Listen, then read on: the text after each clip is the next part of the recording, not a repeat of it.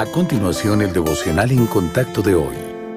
La lectura bíblica de hoy comienza en el versículo 28 de Mateo, capítulo 11.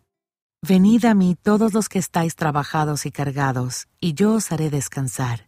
Llevad mi yugo sobre vosotros, y aprended de mí, que soy manso y humilde de corazón, y hallaréis descanso para vuestras almas, porque mi yugo es fácil y ligera mi carga.